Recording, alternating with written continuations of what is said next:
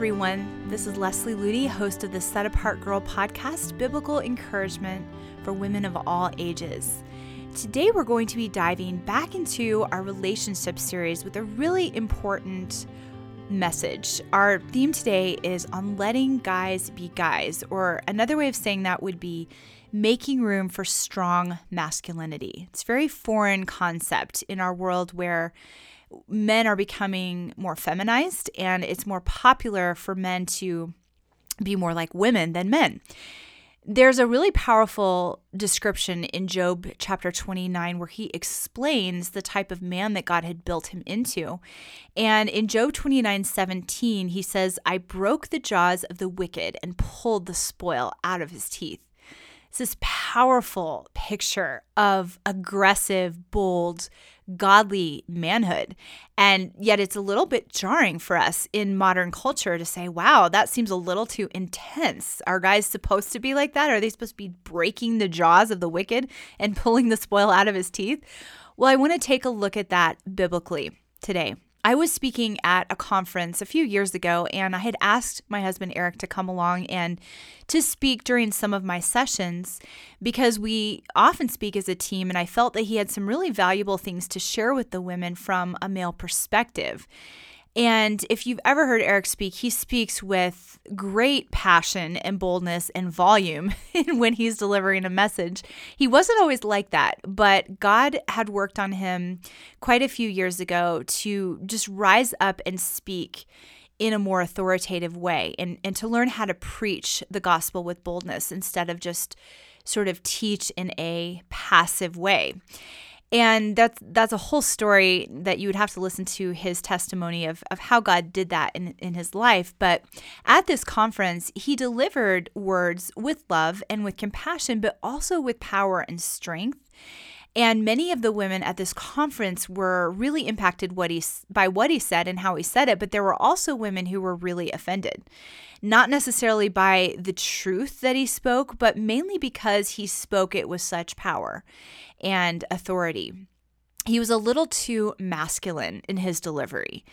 And even though the setting was a women's conference, they probably weren't expecting something very manly at it. But as a woman, I personally find it encouraging and inspiring to see a man who is willing to speak the gospel in a strong, bold, powerful way. And yet, many modern women don't see it that way. They prefer a soft spoken, wishy washy man rather than one that has true backbone and grit. Why is that? Why is that the case? Because it's very ironic. Women long for men to rise up and be these valiant, heroic, you know, Prince Charmings of our childhood fairy tales. You hear that all the time, but yet, when women encounter a truly masculine man, oftentimes their feminine sensibilities become offended. And the reason for this is because many times our feminine sensibilities have been groomed by a culture that says it is not socially acceptable for a man to really be a man. Today's culture has attempted to cleanse the dirt and the grit off of modern guys. The result is sort of like a counterfeit version of masculinity, which a few years ago somebody coined the phrase metro manhood or metro guys. And it's not necessarily as popular of a term today, but the, the gist of it is men who act a little bit more like women than men. They've gotten in touch with their feminine side.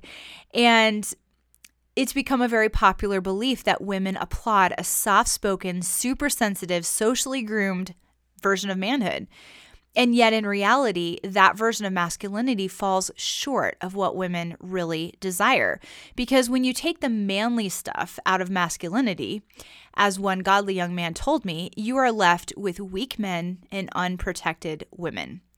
Just think about this every young girl, until she is brainwashed by the culture's feminist agenda, dreams of a heroic knight who will slay the evil dragon on her behalf and sweep her away to his castle.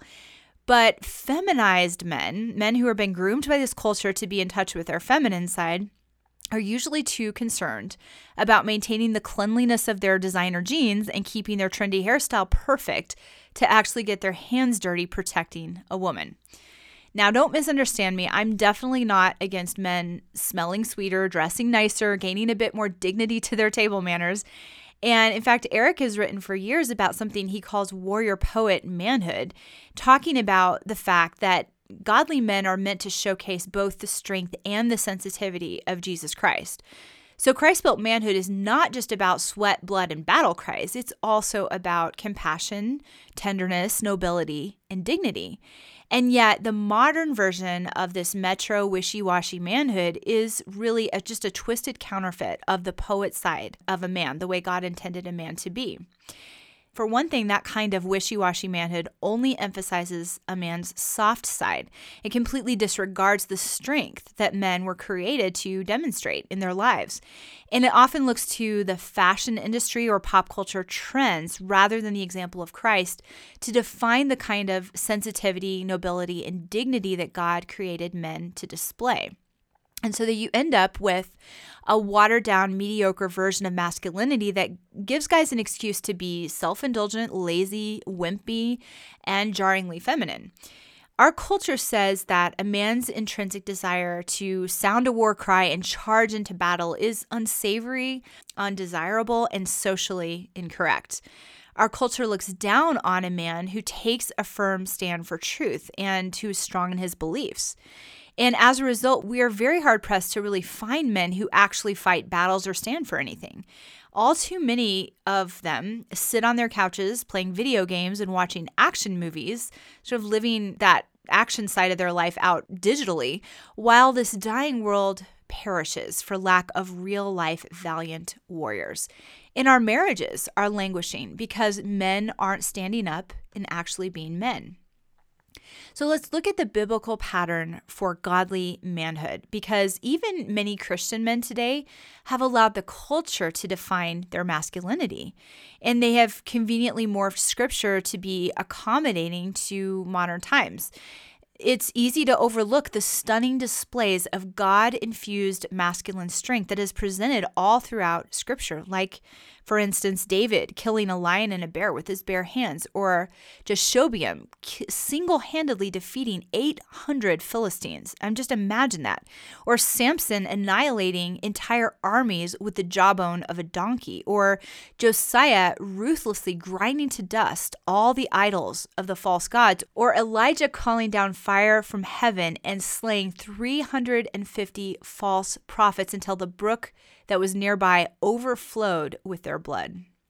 And somehow I can't imagine any of these mighty men of God doing those valiant exploits in women's tight pants and lip gloss, or even using a dignified, quiet voice as they charge into battle. And then you can look at the example of Christ. He did display incredible tenderness, humility, and compassion when he healed the sick. He embraced children, took children up on his knee, and referred to himself as the Good Shepherd. But he also exuded superhuman strength and power by calming the winds and the waves, walking on water, driving out the temple money changers with a whip, walking through the midst of an angry mob that was trying to cast him off of a cliff in conquering sin and death by bearing the guilt of the entire world in his own body and rising from the grave on the third day. Not to mention the awe inspiring description of Christ in the book of Revelation, where it says, I saw the heaven open, and behold, a white horse, and he who sat on him was called faithful and true, and in righteousness he judges and makes war. His eyes were like a flame of fire, and on his head were many crowns. He had a name written that no one knew except himself. He was clothed with a robe dipped in blood, and his name is called the Word of God. And the armies in heaven, clothed in fine linen, white and clean, followed him on white horses. Now out of his mouth goes a sharp sword, that with it he should strike the nations. And he himself will rule them with a rod of iron, and he himself treads the winepress of the fierceness and wrath of Almighty God. And he has a name on his robe, and on his thigh a name written King of Kings and Lord of Lords. Wow. This is Jesus Christ. He is the ultimate man, the ultimate king. He is greater, mightier, stronger, and more powerful than anything that our minds can comprehend. And so, in the face of this kind of spectacular majesty, how can we possibly reason by saying Jesus was a softy and therefore we should be too. Because Christ was the ultimate blend of strength and sensitivity. He rules the nations with a rod of iron, and yet he's the Prince of Peace. He commands the winds and the waves to obey him, and yet little children find refuge in his arms. He's the ultimate warrior poet, and as it says in 1 Peter 2:21, he left us an example that we should follow in his steps. And this applies to masculinity. It's the example of Christ, not the culture that men are supposed to be following. Jesus was anything but a metro male or a wishy washy feminized male. And it's time that we start allowing men to rise up to the standard of Christ there's a balance here. We are not to excuse mediocrity in modern manhood because there are other types of men who are, Eric refers to them as burp and scratch and males. They're very selfish. They're burly. They're, you know, wear the wife beater t-shirts. Maybe they're only interested in one thing. They're they're they're strong men, but they're strong for very selfish and perverse reasons. That is not the kind of masculinity that we should applaud the selfish animalistic guys of today are also just counterfeits of the warrior side of what God created them to be. So we need to gain God's vision for masculinity, a blend between Christ like strength and Christ like sensitivity. That boils down to a man who will protect purity and not conquer it a man who will stand for truth and not cave to the social sensibilities of our modern times, a man who puts Jesus Christ above his own reputation and selfish desires. So, when we see glimmers of this type of masculinity emerging in today's men, we shouldn't complain about the fact that it's not feminine enough, it's not soft enough. We shouldn't become offended because of its masculine tone. We need to remember that God has designed men not to be women, but to be men.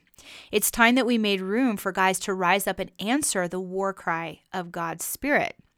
Men need to be allowed to stand for firm truth, to speak their convictions with boldness, and to fight God's battles with all the masculine strength that He intends them to have. So I encourage you not to get in the way of God's plan for raising up strong men in this day. And I want to give you a few practical ways that you can encourage Christ like strength in the men around you.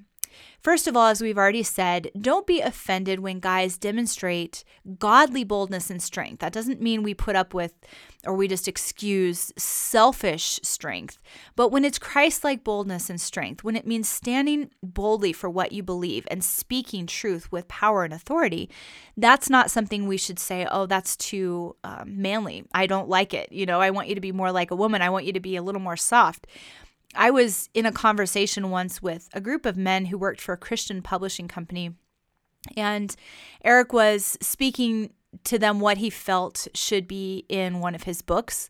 And one of the publishers, who was a very, I call him like a Christian metro guy, he was a very soft um, man who really was acting a lot more like a woman than a man. I I was surprised to learn that he was married and had children because I wasn't sure uh, even of his sexual orientation. He was so feministic in how he acted and how he spoke.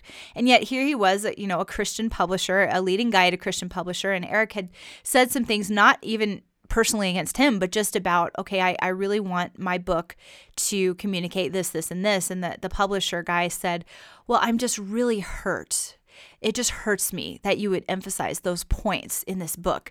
And both of Eric and I were trying to stifle laughter because we hadn't heard a man use that kind of language before. You're just so hurt by these bold truths that doesn't even make sense. It just it was just such a clear picture of that feminization that has happened to so many men today.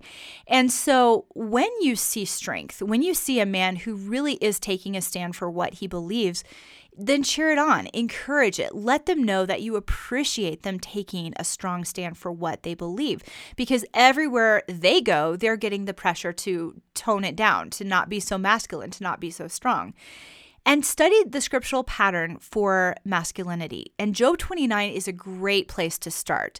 Looking at when God builds a man according to his pattern What does that man look like? How does he speak? How does he act? What does he say? What does he do with his life? And once you catch a vision of God's pattern and stop looking at the trends of the culture to define what you approve of and what you think is acceptable, then you'll begin to recognize godly manhood when you see it and be able to encourage it in the men in your life and pray for the men in your life to rise up to that standard, even if you don't see it in their life right now. Begin to pray that God would build them into Job 29 men, warrior poet men that have that Christ like strength and the Christ like sensitivity that God designed them to have. And as I've said, don't take your cues from the culture to define what's desirable based on what's popular in the world. Take your cue from scripture. A few years ago, there was a magazine cover I can't remember if it was People magazine, I think it was, but it was in the grocery store and they were they were demonstrating, you know, here is one of the most attractive men in the world today. You know, women just swoon over this guy. And he was the guy who was the star of the Twilight series. And even on the cover of the magazine, he looked pale and sickly and like he was on his deathbed. But, uh, and Eric made a comment to me. It's like, that guy is sick. You know, he's pale, he's washed out, he's wimpy, he's skinny, he looks like death warmed over, and yet the culture is putting his image on this magazine and saying, "Girls, don't you think this is attractive?" It's it's really ridiculous what the culture lifts up and says this is desirable. So don't take your cues from the culture. Look to the pattern of scripture to define what is um, honorable and admirable in manhood today. So, some final thoughts that I want to share with you pop culture, in my opinion, can keep its feminized, spineless, delicate masculinity that offends no one and pleases everyone. I would prefer Job 29 men over that any day. Men with backbone, grit, strength, and a resounding battle cry. We need to remember that when men are truly men, fairy tales come true, marriages work. And when men are truly men, the world can be turned upside down for Jesus Christ. I hope you've enjoyed this episode. For more on this topic, I encourage you to join us for our upcoming Set Apart conference, May 26th and 27th, where we'll be doing an entire session on how to encourage the men in your life towards brave-hearted manhood. Visit setapartgirl.com to see how you can join us in Colorado or stream a simulcast, and the simulcasts are available all throughout the summer. So I hope you'll join us for that session, and I pray that you have a blessed and Christ-centered week.